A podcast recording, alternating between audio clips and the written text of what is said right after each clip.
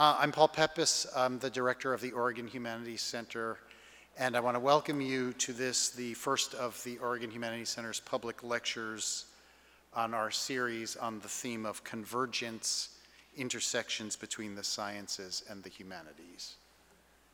There it is. Um, I just wanted to make a couple of very, uh, one brief uh, event announcement before I, I uh, get going. Um, one of my colleagues at the university in the philosophy department, also a former fellow and board member of the Oregon Humanities Center, Colin Koopman, who is a philosopher who works on issues that are related to this talk, uh, is giving a, a lecture called How We Became Our Data, a genealogy of the informational person. And that takes place uh, at the, uh, the uh, Knight Law Center, 110 at the Knight Law Center on Thursday, February 27th at 6.30 p.m. And this is sponsored by the Wayne Morse Center for um, Politics and Justice? Law, Law and Politics, thank you. So that's, um, Colin's here.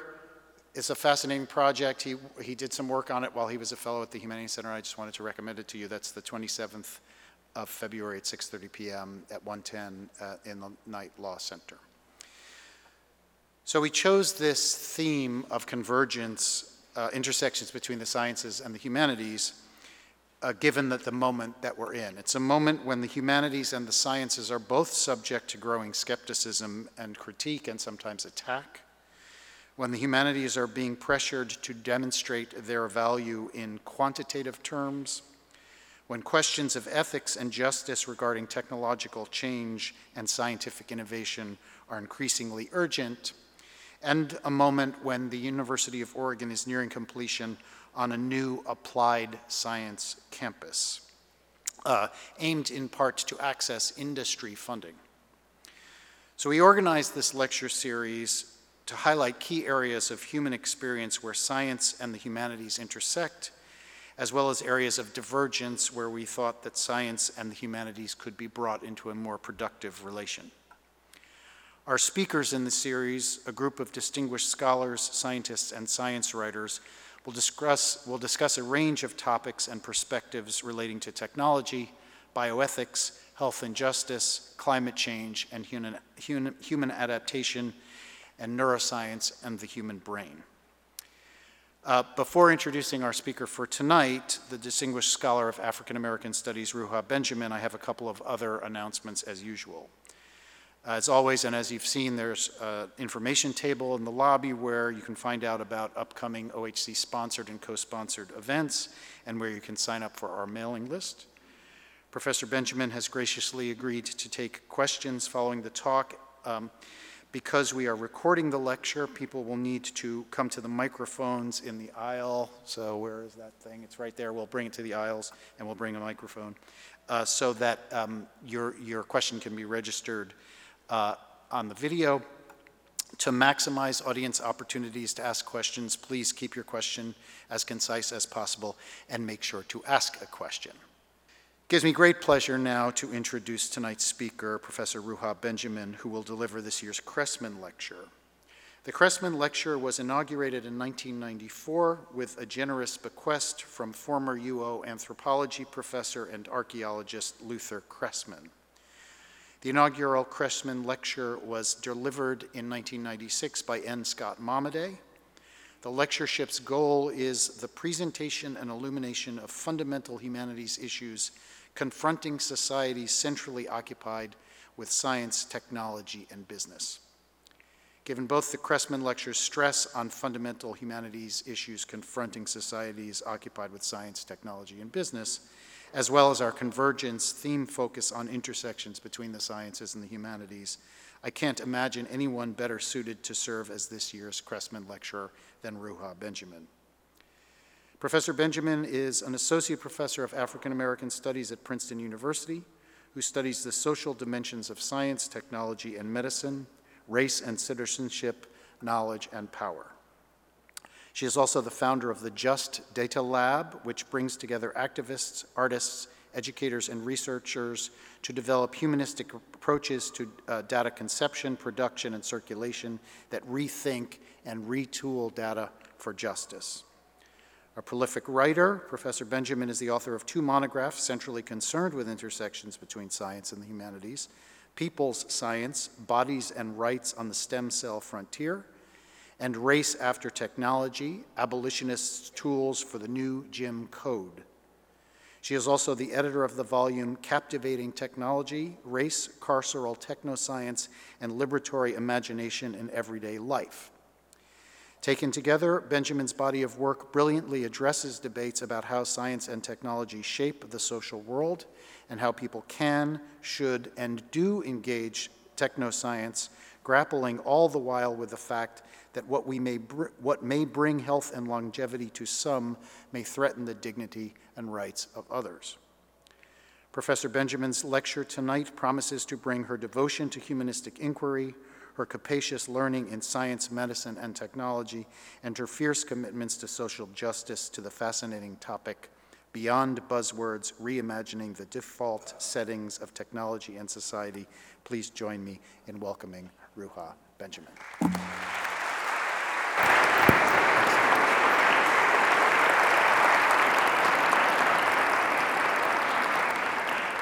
Good evening. Good evening. Um, are we okay with the sound? Should I move this mic out of the way and you can still hear me? All right. How's everyone doing? Good. Thanks for coming out tonight. Um, please join me in thanking all of those who were thanked and the Oregon Humanities Center for uh, convening this public conversation. Um, I want to acknowledge that the land on which we gather is the traditional and unceded territory of the Kalapuya people, who were forcibly removed to the Coast Reservation in Western Oregon. Let us also acknowledge the intertwined legacies, the devastation of transatlantic slavery and settler colonialism, which contribute to the creation and continued wealth of this university and to this nation. We acknowledge the reparations owed to Black and Indigenous communities and nations and the impossibilities of return for generations past. Let us also acknowledge the ancestors in the room this evening as we fight together for better futures. We're alive in an era of awakening and mobilization to preserve this planet and all the beautiful creation that is no doubt worthy of the struggle. Ashe. You're going to see me put my finger up. It's going to be a little weird, but that's because we're switching the slides. We have an automated technology going on here. So, pop quiz to get us started. Um, turn to your neighbor, introduce yourself, and without using the Google search function on your phone, try to take an educated guess on the author of this quote. We have guided missiles and misguided men. 30 seconds, go. All right, let's come back together. Maybe we'll get a guess from each side. Someone who didn't, doesn't know. If you know, just, just keep it to yourself. A good guess over here on this side. Oppenheimer, this side. Say it again. Sagan. It is Martin Luther King Jr. so it's a reminder for us that the quest for racial justice and equity in this country has always entailed a concern for the role of technology and technological prowess in that quest. Too often, our investment and our ability to build up our technological capacity has not gone hand in hand with our ability to build up our moral capacity and our social imagination. These two things have been um, very asymmetrical. So, in kicking off the talk, let's remember that we're building on a long tradition of thinking together about the plight of humanity and the role of technology in that, whether we're talking about automated weapons or automated decision systems more broadly. What else, what other capacities do we need, creative and critical, as we move forward? And so let me begin with a recent experience I had being a nosy sociologist walking by two men in Newark International Airport. When I overheard one say to the other, I just want someone I can push around. I didn't stick around to see how the sentence ended, but I could imagine all types of endings. It could be in the context of looking through resumes, deciding who to hire. I just want someone to push around at work. Or in the context of dating or marriage, I just want someone to push around in my personal life. The desire to exercise power over others is a dominant mode of power that has been given new license to assert itself, a kind of power that requires others to be subordinate. At the time, I was traveling to speak with students at Harvey Mudd College about issues of technology and power. And so when I overheard this conversation, I couldn't help but think of this advertisement from 1957 Mechanics Illustrated. Quote, the robots are coming. And when they do, you'll command a host of push button servants. And then it says, in 1863, Abe Lincoln freed the slaves, but by 1965, slavery will be back. We'll all have personal slaves again. Don't be alarmed. We mean robot slaves. So much going on on this one little page, isn't there? We could talk about it for an hour. But for the sake of time, there are just two things I'll point out.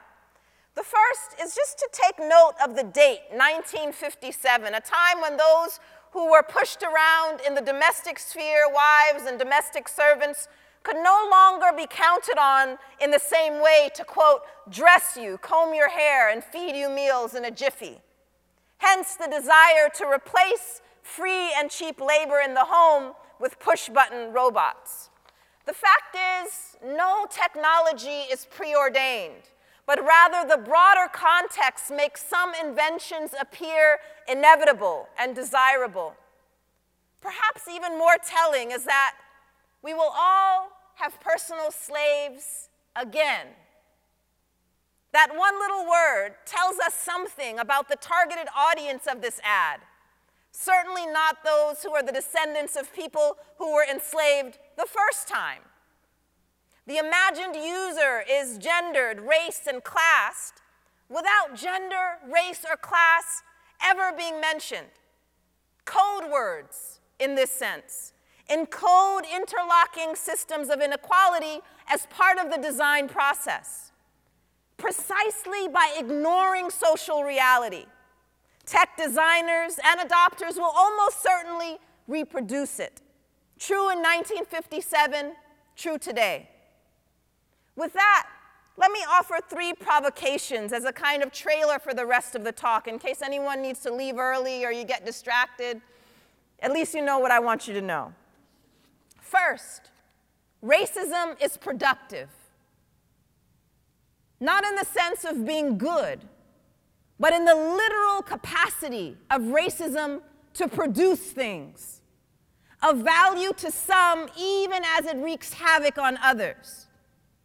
We're taught to think of racism as an aberration, a glitch, an accident, an isolated incident, a bad apple in the backwoods and outdated, rather than as innovative, systemic, diffuse, an attached incident, the entire orchard in the ivory tower, forward looking, productive. In sociology, we like to say race is socially constructed, but we often fail to state the corollary that racism constructs. Secondly, I'd like us to think about the way that race and technology shape one another. More and more people are accustomed to thinking about the ethical and social impact of technology, but that's only half of the story. Social norms, values, and assumptions all exist prior to any given tech development. So it's not simply the impact of technology that we should be concerned about, but the social inputs that make some inventions appear inevitable and desirable. Which leads to a third provocation that imagination is a contested field of action, not an ephemeral afterthought that we have the luxury to dismiss or romanticize, but a resource, a battleground, an input and output of technology and social order. In fact, we should acknowledge that most people are forced to live inside someone else's imagination. And one of the things we have to come to grips with is how the nightmares that many people are forced to endure are the underside of elite fantasies about efficiency, profit, and social control. Racism, among other axes of domination, helps to produce this fragmented imagination misery for some, monopoly for others. This means that for those of us who want to construct a different social reality, one grounded in justice and joy, we can't only critique the underside, but we also have to wrestle with the deep investments, the desire even that many people have for social domination. I just want someone I can push around. So that's the trailer. Now let's turn to some specifics. Beginning with a relatively new app called Citizen which will send you real time crime alerts based on a curated selection of 911 calls.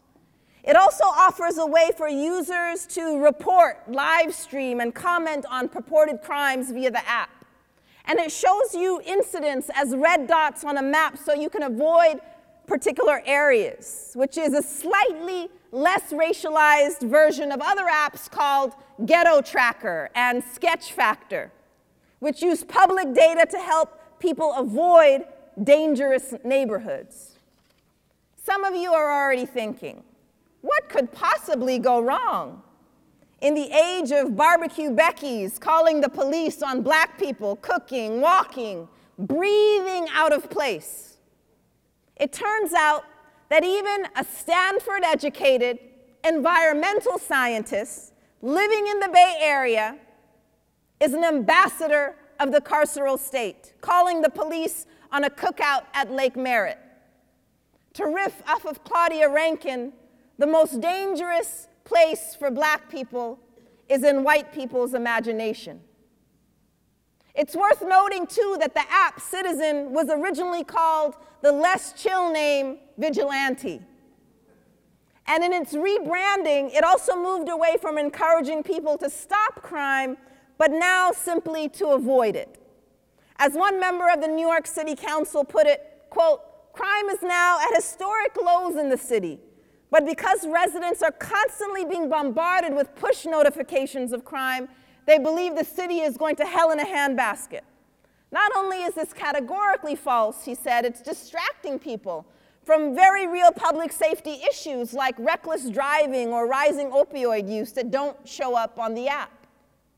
What's most important to our discussion is that Citizen and other tech fixes for social problems are not simply about technology's impact on society, but also about how social norms, racial norms, and structures shape what tools are imagined necessary in the first place.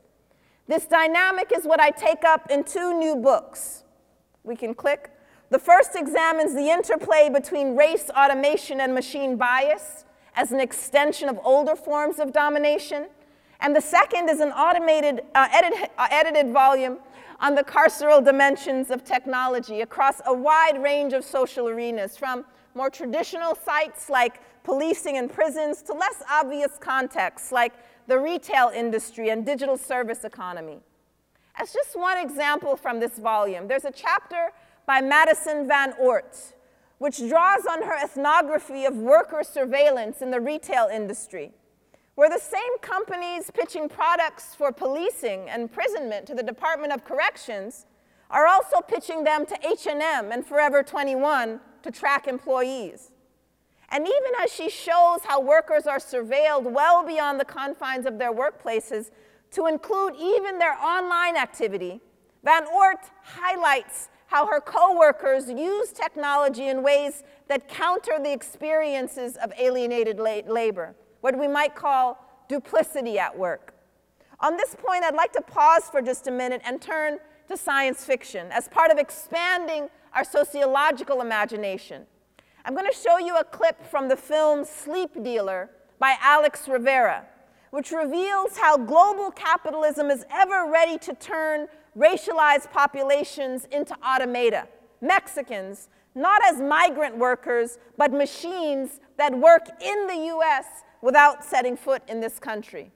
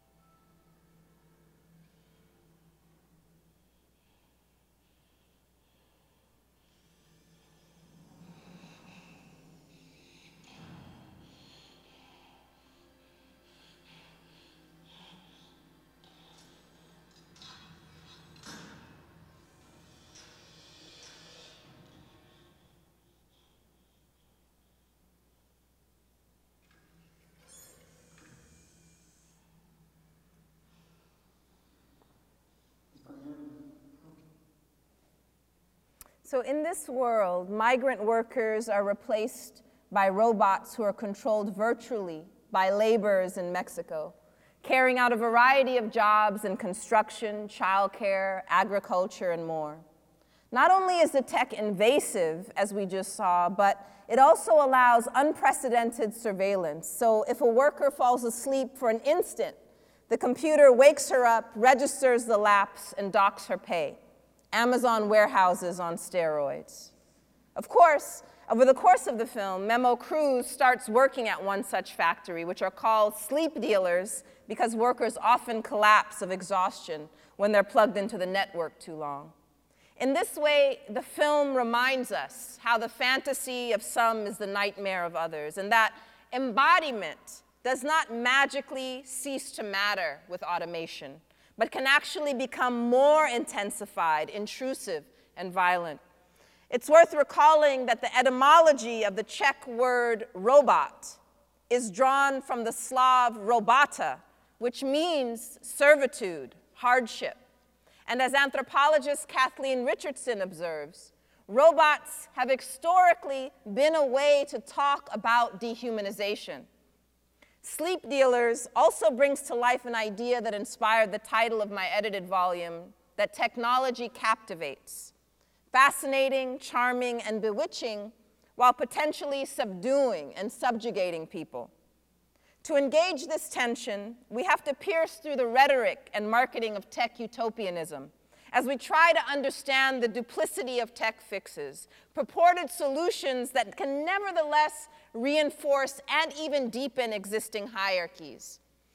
In terms of popular discourse, what got me interested in this tension was the proliferation of headlines and hot takes about so called racist robots. There were a first wave of stories a few years ago that seemed to be shocked at the prospect that, in Langdon Winner's terms, artifacts have politics.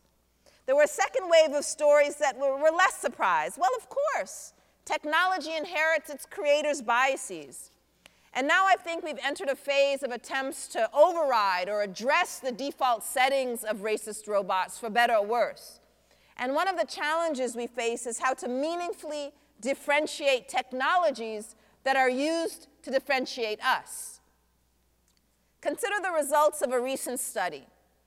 Racial bias in a medical algorithm favors white patients over sicker black patients, reports the study by Obermeyer and colleagues, in which the researchers were actually able to look inside the black box of algorithm design, which is typically not possible with proprietary systems. What's especially important to note is that the algorithm does not explicitly take note of race. That is to say, it is race neutral.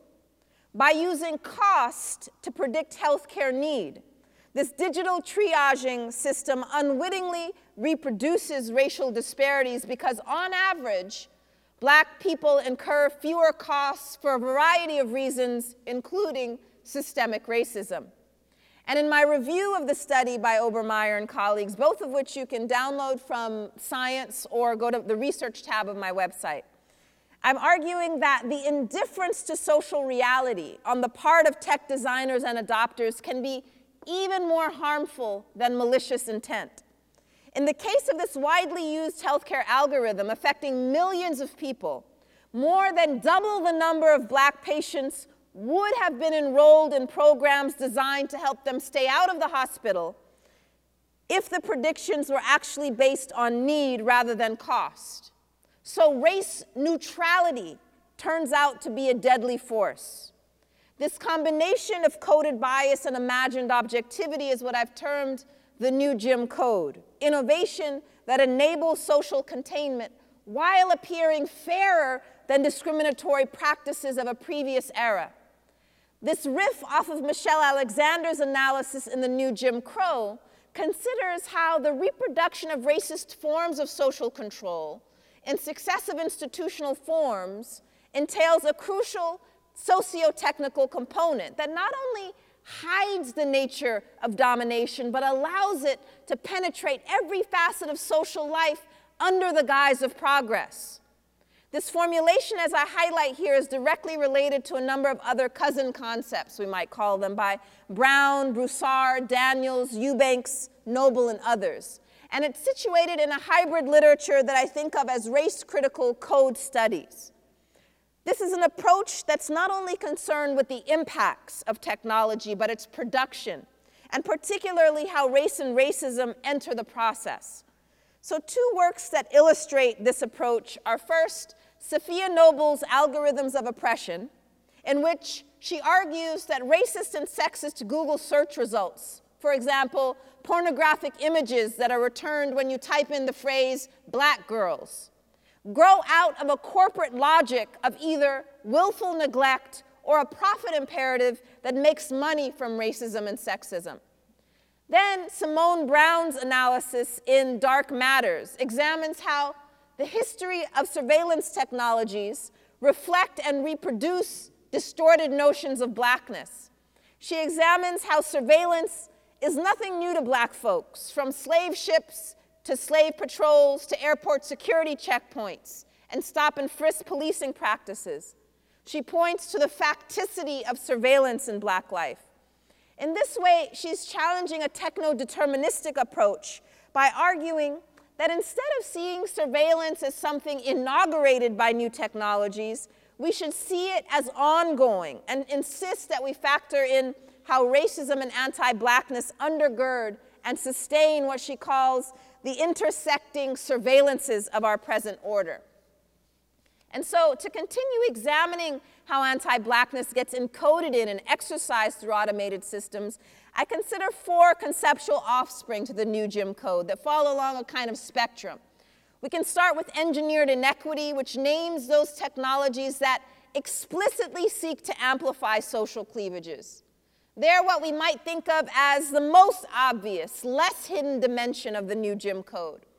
Then we move to default discrimination, which are those inventions that tend to ignore social cleavages and, as such, tend to reproduce the default settings of race, class, and gender, among other axes of difference.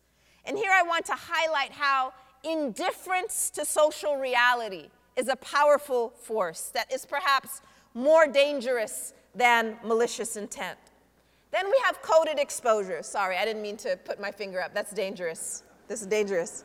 All right, back to coded exposure, which highlights the underside of tech inclusion, how invisibility, how the invisibility or technological distortion of those who are racialized is connected to our hypervisibility within systems of surveillance.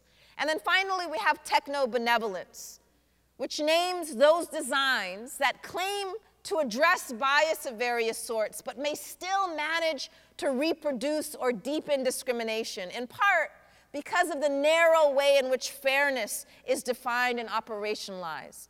So, for the sake of time, I'm going to sketch the last three with a couple of examples before shifting gears. Now we can change. So, default discrimination. These technologies reinforce inequities precisely because tech designers fail to seriously attend to the social context of their work. Take, for example, carceral tools that underpin the US prison industry as a key feature of the new Jim Crow. At every stage of the process, from policing, sentencing, imprisonment to parole, automated decision systems are being adopted. A recent study by investigators at ProPublica, which many of you may have, be familiar with, examined the risk scores used to predict whether individuals were likely to commit another offense once paroled. They found that the scores, which were assigned to thousands of people in Broward County, Florida, were remarkably unreliable in forecasting violent crime. And they uncovered significant racial disparities and inaccuracies, the outputs of the algorithm, shall we say. But what's also concerning, I think, is how the system reinforces and hides racial domination by ignoring all the ways in which racism shapes the inputs. For example, the surveys given to prospective parolees to determine how likely they are to recidivate includes questions about their criminal history, education and employment history, financial history, and neighborhood characteristics, among many other factors. All of these variables have been structured in one way or another by racial domination, from job market discrimination to ghettoization. The survey essentially measures the extent to which an individual's life has been impacted by structural racism without ever asking an individual's race. Colorblind codes may, on the surface, appear better than a biased judge or prosecutor. But crime prediction, I think, is better understood as crime production because those who are making the forecasts in this case are also the ones who are in a position to make it rain. Coded exposure, in turn, names the tension between ongoing surveillance of racialized people and calls for digital recognition and inclusion, the desire to literally be seen by technology. But inclusion into harmful systems is no straightforward good. Instead, photographic exposures enable other forms of exposure and thus serves as a touchstone for considering how the act of viewing something or someone can put the object of our vision at risk, a form of scopic vulnerability that's central to the experience of being racialized. What I'd like to underscore is that it's not only in the process of being out of sight, but also in the danger of being too centered that racialized groups are made vulnerable, so that being included is not simply positive recognition, but can be a form of unwanted exposure, though not without creative resistance, as I'll come back to in just a moment. But first, another brief interlude.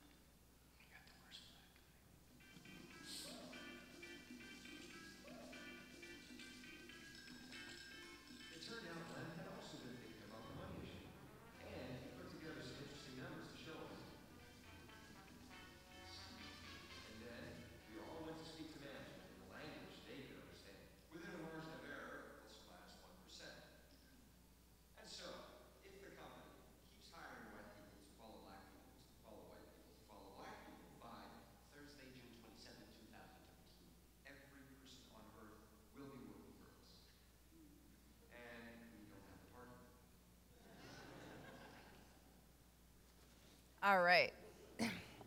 Sometimes you gotta laugh to keep from crying, all right? So the show depicts how a brilliant, uh, a superficial corporate diversity ethos, the prioritization of efficiency over equity, and the default whiteness of tech development work together to ensure that innovation literally produces containment the fact that black employees are unable to use the elevators, doors, water fountains, or turn the lights on is treated as a minor inconvenience in service to a greater good. This is the invisibilizing side of a process that Alondra Nelson describes as a dialectic of surveillance and neglect that characterizes black life vis a vis science and technology. Finally, some of the most interesting developments, I think, are those we can think of as techno benevolence that aim to address bias in various ways. Take, for example, new AI techniques for vetting job applicants. A company called HireVue aims to reduce unconscious bias and promote diversity in the workplace by using an AI powered program that analyzes recorded interviews of prospective employees. It uses thousands of data points, including verbal and nonverbal cues like facial expression, posture, and vocal tone, and compares job seekers' scores to those of existing top performing employees to decide who to flag as a desirable hire and who to reject. The sheer size of many applicant pools and the amount of time and money that companies pour into recruitment is astronomical.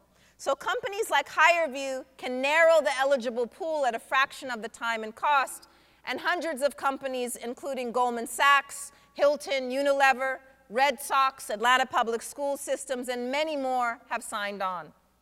Another value added according to HireVue is that there's a lot that a human observer misses that AI can keep track of to make data-driven talent decisions. After all, the problem of employment discrimination is widespread and well documented.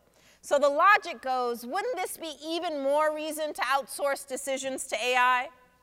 Well, a study by a Princeton team of computer scientists examined whether a popular algorithm trained on human writing online examined the same racially biased tendencies that psychologists have documented among humans. In particular, they found that the algorithm associated white sounding names with pleasant words and black sounding names with unpleasant ones, which builds on a classic audit study in the social sciences, which used old school resumes and found the same patterns with respect to, to black and white sounding names. So, too, with gender coded words and names, as Amazon learned a few years ago when its hiring algorithm was found discriminating against women. Nevertheless, it should be clear why technical fixes that claim to bypass human biases are so desirable. If only there was a, a, way to slay centuries of racist and sexist demons with a social justice bot. Beyond desirable, more like magical. Magical for employers, perhaps looking to streamline the grueling work of recruitment, but a curse for many job seekers. Whereas proponents describe a very human like interaction those who are on the hunt for jobs recount a very different experience. Applicants are frustrated not only by the lack of human contact, but also because they have no idea how they're being evaluated and why they're repeatedly rejected. One job seeker described questioning every small movement and micro expression and feeling a heightened sense of worthlessness because the company couldn't even assign a person for a few minutes. And as this headline puts it, your next interview could be with a racist robot, bringing us back to the problem space we started with. Though it's worth noting that some job seekers are already developing ways to subvert the system by trading answers to employers' tests and creating fake applications as informal audits of their own. In fact, one HR employee for a major company recommends that we slip the words Oxford and Cambridge into our CVs with invisible white text to pass the automated screening. In terms of a more collective response, the Federation of European Trade Unions called UNI Global has developed a charter of digital rights for workers touching on automated and AI-based decisions to be included in bargaining agreements. Another development that gives me some energy and optimism amidst the daily barrage of depressing headlines is that tech workers themselves have increasingly been speaking out against the most egregious forms of corporate collusion with state-sanctioned racism. For example, thousands of Google employees condemned the company's collaboration on a Pentagon program that uses AI to make drone strikes more effective. And a growing number of Microsoft employees are opposed to the company's ICE contract, saying that, quote, as the people who build the technologies that Microsoft profits from, we refuse to be complicit.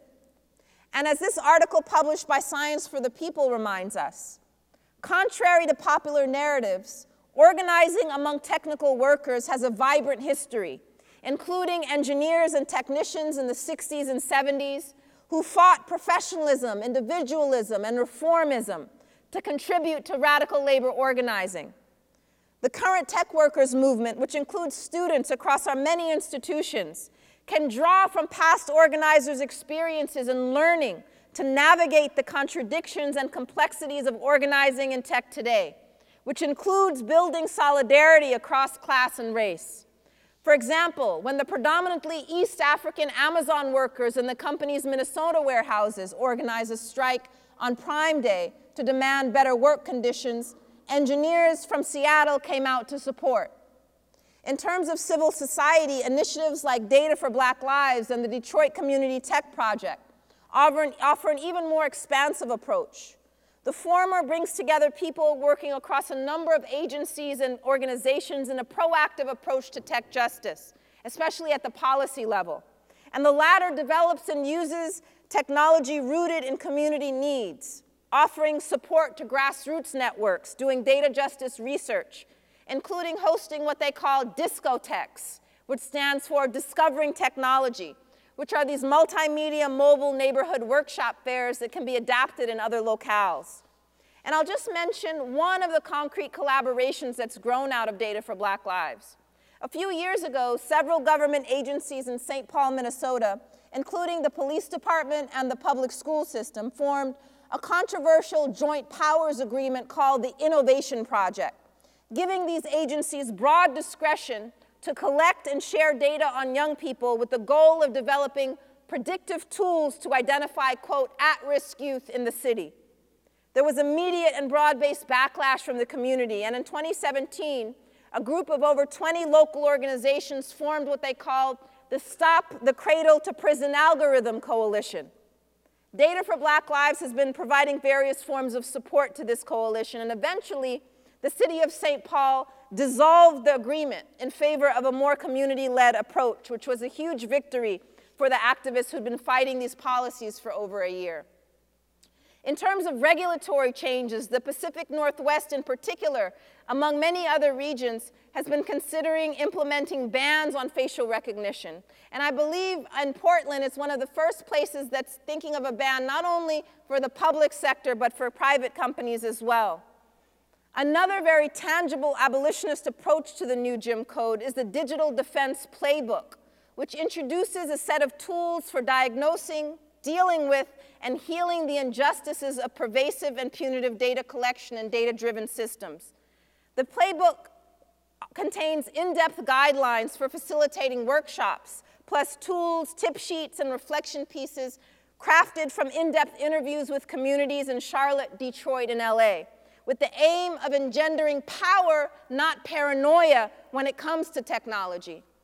And finally, when it comes to rethinking STEM education as the ground zero for reimagining the relationship between technology and society, there are a number of initiatives underway. I'll just mention one very concrete resource that you can all download called the Advancing Racial Literacy in Tech Handbook, developed by some wonderful colleagues at the Data and Society Research Institute. The aim of this intervention is threefold to develop an intellectual understanding of how structural racism operates in algorithms, social media platforms, and technologies not yet developed, an emotional intelligence concerning how to resolve racially stressful situations within organizations, and a commitment to take action to reduce harms to communities of color. The fact is, data disenfranchisement and domination has always been met with resistance and appropriation, in which activists, scholars, artists have sharpened abolitionist tools that employ data for liberation.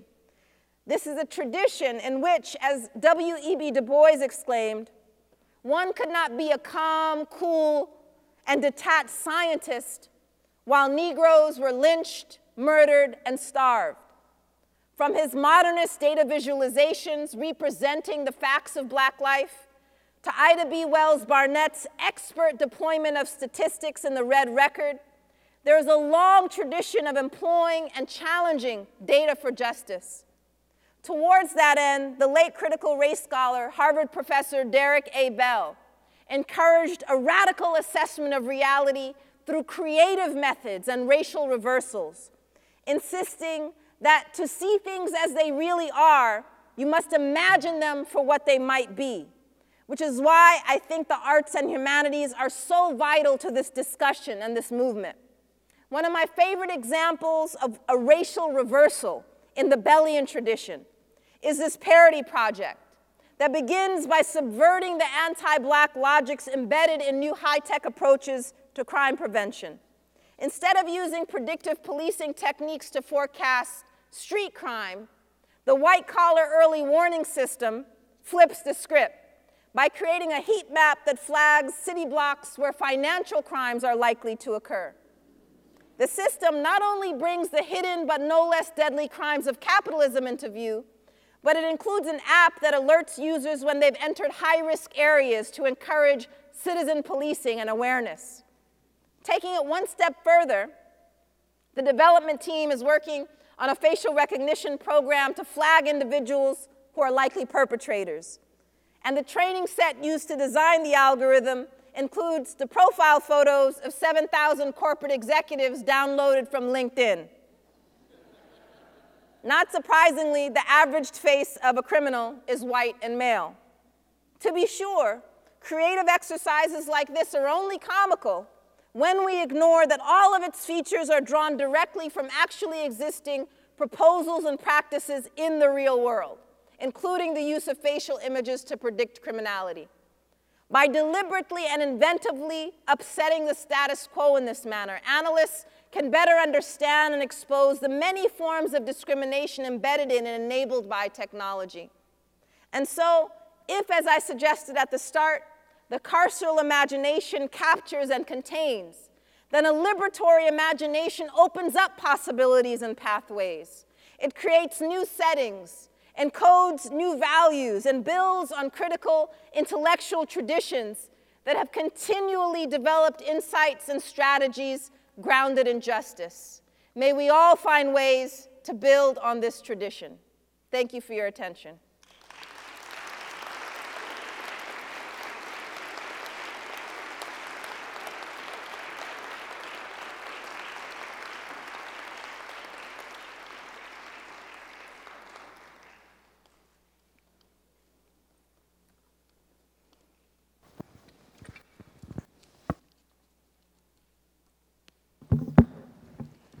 Uh, Questions for Ruha Benjamin?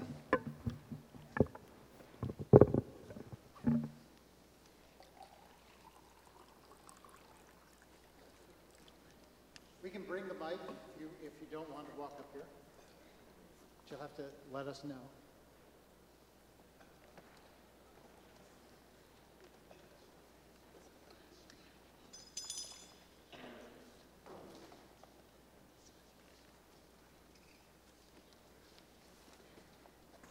Thank you so much for being here with us today. Um, you mentioned a couple areas in which technology has been used to perpetuate racism. Are there specific examples beyond the app in terms of policy that cities have enacted to use technology to fight back against racism, specifically instances of white supremacy? Yeah, and so did everyone hear the question? Examples of technology in which cities in particular have used to fight back against racism. And so there, at the, in terms of municipalities, what I see is not necessarily framed in terms of fighting back, but there's a, a wave of attempts to create regulatory bodies um, that keep track at the very basic level of what automated systems exist in various locales. So New York, uh, New York City in particular, um, a few years ago, um, started a, a, a task force that was just trying to um, take stock and create an inventory of all of the automated decision systems that were being used across city agencies. And even that basic exercise um, was an issue. They were not able to do that basic kind of inventory for a number, a number of reasons. And there's both an official report that just came out a few months ago um, and a shadow report in which a number of activists and people who were involved in the task force um, revealed the underside of what happened. And so I wouldn't call that an attempt to, to use technology to fight um, racism, but it was a, a form of accountability that, that's being trying, trying to develop. That said, there are independent efforts. Okay, so I mentioned the white collar early warning system as a kind of parody only because it bookends the talk because I started with Citizen. That sort of is, is the corollary. But there are a number of initiatives like the Anti Eviction Mapping Project, in which organizations are working to develop digital tools to visualize the process of gentrification and eviction that is happening in various locales, starting with some of the major cities. So that's a way of using digital tools in order to expose processes of displacement and subjugation. And what, so what I would say is what we need to consider is who are the t- tools being trained on? How is the problem being defined that technology is supposed to solve? So when we think about the process of developing technologies, we often start very late in the process to begin to question and look for sources of harm and sources of how power is being exercised. And what I would suggest is we need to start our questioning far upstream to where the problem is defined that technology is supposed to solve and address. So one could imagine digital tools that are used to look for risky tenants, right? Which tenant, as they're applying, is likely to not pay their rent, et cetera, et cetera. So that the burden of risk is placed on individuals who are already caught up in a system that is a form of entrapment, I would say, versus turning the lens on those who actually are producing risk that others are meant to shoulder. And so, this connection between riskiness and racism, riskiness and inequity, and who we're training our digital tools on in terms of this risk assessment is crucial. If we can go a few slides forward, I'll just show you an example. This one right here. Uh, that, that one, yeah, judging risk. What you see here is a, a paper that was just presented at a conference about a week or two ago called Studying Up reorienting the study of algorithmic fairness around issues of power. And what you see here is a very kind of blurry screenshot of the slide of these um, authors, which shows that they're judging judges, the riskiness of judges to make biased decisions, rather than the riskiness of individuals who are going to, you know, not, not serve their parole, et cetera. So it turns the lens on the judges and their patterns of discrimination rather than the vulnerability of people who are subject to our injustice system. So this is an example that's not necessarily exactly what you're asking at the city level, but it's examples of using digital tools to study up and look at those institutions and structures that are producing vulnerability and precarity for the vast majority of people.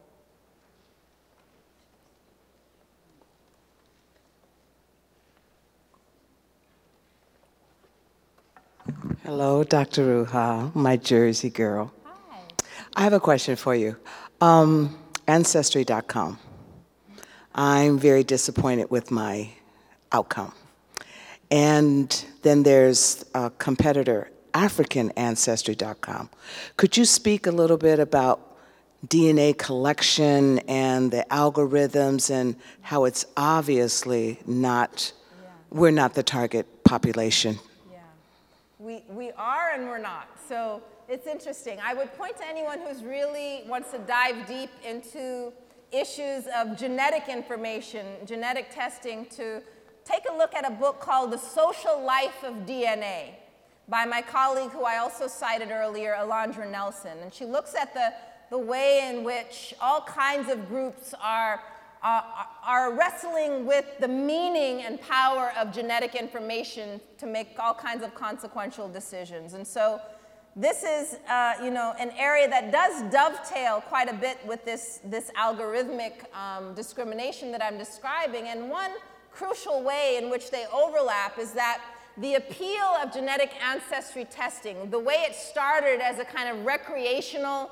exercise, a kind of personal gene genealogical quest that drew in many people. And specifically in this country, there's a wide appeal for people to find their roots for a variety of reasons, we know. But what's interesting is now the way that this personal quest and recreational endeavor dovetails with all kinds of institutional structures that puts people's DNA or genetic information at risk of being used against them. And so, for example, the way that law enforcement can try to use this information to make familial matches for various crimes, or the way that it can be used, say, in terms of your health insurance, if you're shown to have a predisposition towards some, some illness, how it can affect your, your insurance. And so, what I think we have to be concerned about, similarly with, on the algorithmic side of things, is the way that we are drawn in as consumers into a process in which we're not really paying attention to the potential harms of the process and the ways that it can be misused and turned against us. And so, my hope is that our antenna will start to grow and we can begin to think in more critical ways rather than simply thinking of ourselves as users, because users get used. We should think of ourselves as citizens and stewards uh, rather than just thinking of the downstream benefits or harms. How do we impact the upstream design process? And have the potential to rev- refuse certain forms of, of data collection. You don't really have power if you can't refuse. If you only given the power to choose between choices that other people have determined, then you don't really have power, right? And so we have to begin to wrestle with the, the, the process very, very much early in the way that that St. Paul example, before this innovation project was rolled out, these predictive tools were rolled out, and youth in St. Paul were going to be labeled as at risk or not. These community organizations galvanized and had it stopped before it started because their antenna were already up for a variety of reasons. And so it doesn't address the question directly, but there's a whole literature that I would recommend, starting with the social life of DNA, that deals with uh, ancestry testing.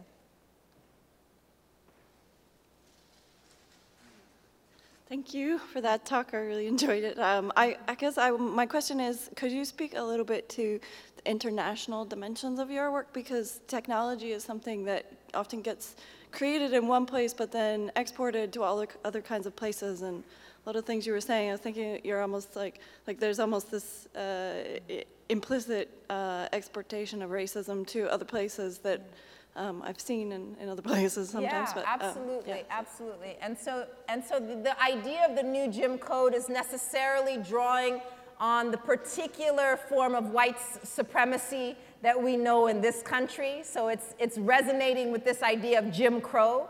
But the, no, the broader notion of automating inequality or engineering inequity is a global phenomenon, and it takes regional and nation specific dimensions. For example, very briefly, I touch on in the book the way that caste and the national ID Aadhaar system in India is reinforcing caste discrimination. Similarly, in China, with the Muslim population and the surveillance there using digital tools. And so, what we need are more, not just research, but um, uh, in terms of strategizing, scholars and people on the ground who are working to resist and push back against these dimensions to look at the specific ways in which things are taking shape in different parts of the world, not to export my analysis that's mostly situated in the US and applying it everywhere, but to encourage more scholarship and uh, coalition building in other places. In August, I was in Nairobi, and one of the, the issues there has to do with financial technologies and the access to, um, to these cash apps that are cr- creating more and more cycle, a deeper cycle of debt in, in Kenya in particular. So there's one article that, that's framed very interestingly because Kenya, one of the nicknames is uh, Silicon Savannah to resonate with Silicon Valley, Silicon Savannah in terms of the tech development. But the counterpoint, as the, these researchers who've been looking at fintech in Kenya put it, they said, is it Silicon Savannah or is it algorithmic colonialism? Because US based firms are going there making the, these cash apps accessible, but then people are being drawn into these cycles of debt, and the stigma around that is growing. So that if you go to apply to a job, um, the, the, the, the, whether you are blacklisted on one of these apps can prevent you from getting a job or housing, et cetera, et cetera. And so it's, it's really something that is not only happening in Kenya, but the pace at which it's already taken shape there, we can learn from in other places. And so this is the, the general contours of what I'm describing is certainly a global phenomenon, but we want, we want analyses and we want people thinking and working in these different places to look at how the socially salient hierarchies in different countries are getting embedded and being enabled by these technologies, but they don't have to.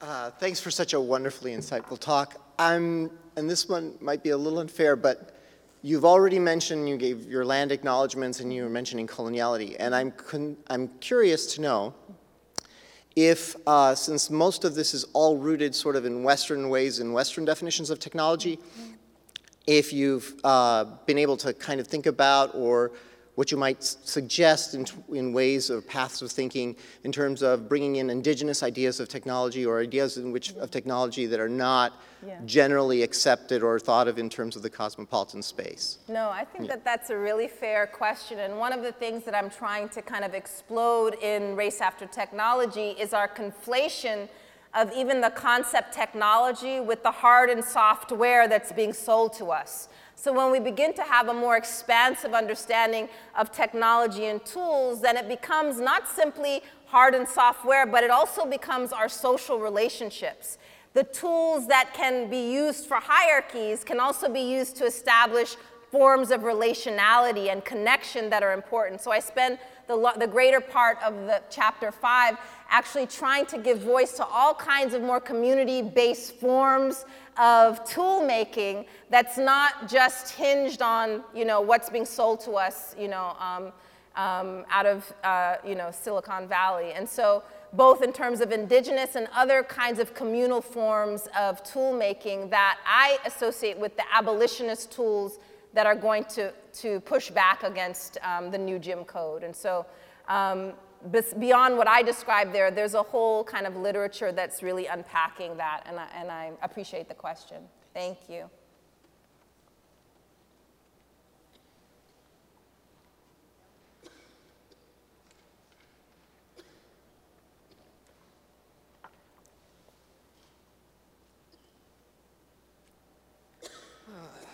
Thank you for coming out, as as Brianna said before. Um, I'm a software developer, and I'm sure I'm not the only software developer here.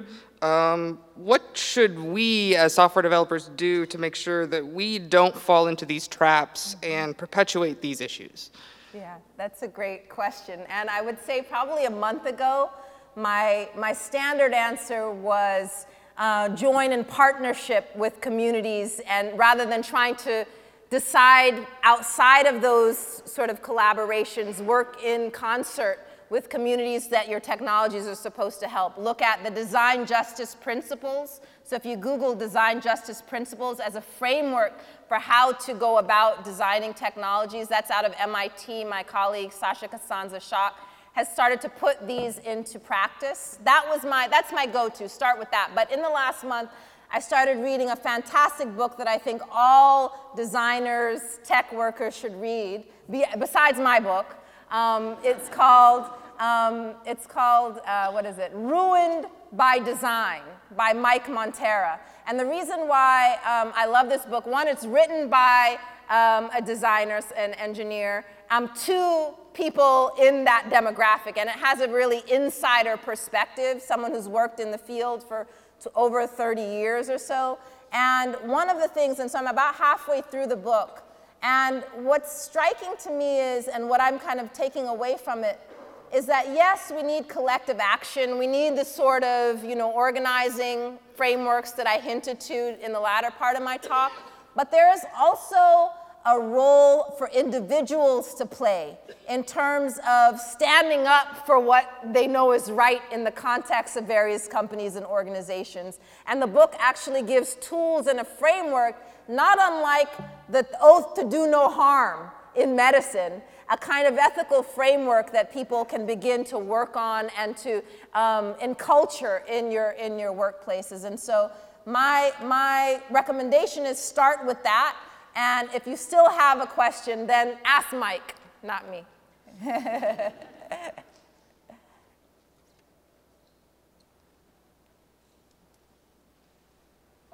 That's okay. Hello, I just wanted to say thank you for using your platform and helping people and creating a voice. It's really important. Um, I also would like to ask, how do you think we should start pursuing litigation to enforce policies and make it, you know, not legal to not have everyone be able to have equal opportunities? Yeah, thank you so much. So the question around litigation, and, and I, I think the, the, one of the organizations that I think has really been doing great work is the ACLU in ver- the various chapters. And so I would say go to your, your state ACLU website and connect and support the work that they're doing, get involved.